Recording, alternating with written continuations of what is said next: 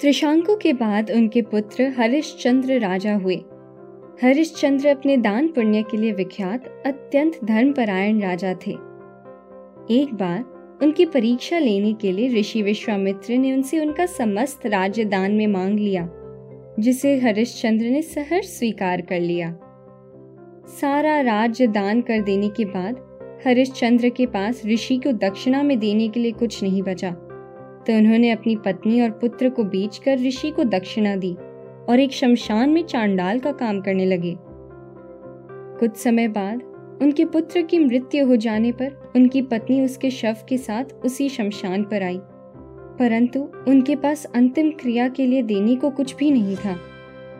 हरिश्चंद्र ने अपनी पत्नी और मृत पुत्र को पहचान लिया, परंतु बिना कर लिए अंतिम क्रिया करने से मना कर दिया।